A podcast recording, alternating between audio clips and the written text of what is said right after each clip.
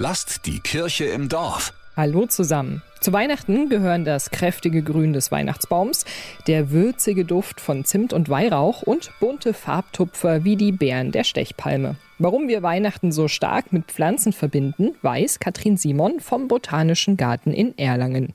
Bei einem Streifzug erzählt sie, was der Weihnachtsbaum und der Apfelbaum miteinander zu tun haben. Der Ursprung sind die Paradiesspiele, die im Mittelalter immer im Winter aufgeführt wurden. Das sollte einfach nachgestellt werden, wie Adam und Eva aus dem Paradies vertrieben wurden. Und da war natürlich der Apfel als Objekt der Versuchung immer omnipräsent und am Baum verankert.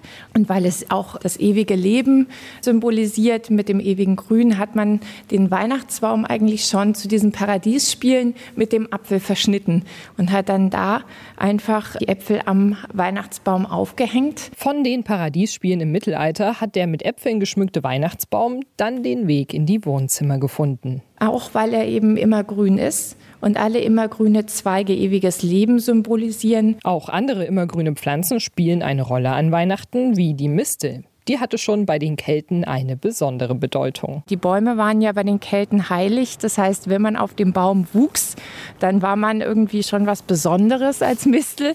Und deshalb war die Mistel eigentlich sehr früh heilig. Jeder kennt auch Miraculix vom Obelix, der dann eben dieses heilige Kraut auch für Zaubertränke genutzt hat. Und deshalb galt die Mistel damals schon als Glücksbringer. Aber welche Bedeutung hat die Mistel dann im Christentum bekommen? Man hat gesagt, die Mistel war früher ein Baum und der hat Holz produziert und aus diesem Holz ist das Kreuz Christi gefertigt worden und deshalb wurde sie zu einem Leben auf dem Baum verdammt. Man hat also eigentlich schon auch die ursprüngliche Bewunderung der Kelten für die Mistel ad absurdum geführt, umgedreht. Nicht das erste Mal, dass das Christentum einer Pflanze eine eigene Bedeutung zugewiesen hat. So war es auch bei der Christrose, eigentlich die schwarze Nieswurz. Nur, dass es da eine positive Deutung gibt. Im späten Januar sind so die ersten eigentlich an Blüten da und sie blühen bis zum Februar, März.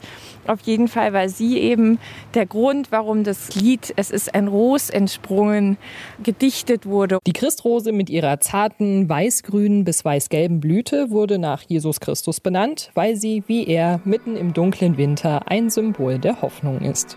Lasst die Kirche im Dorf. Immer freitags gibt's eine neue Folge. Abonniert uns gerne.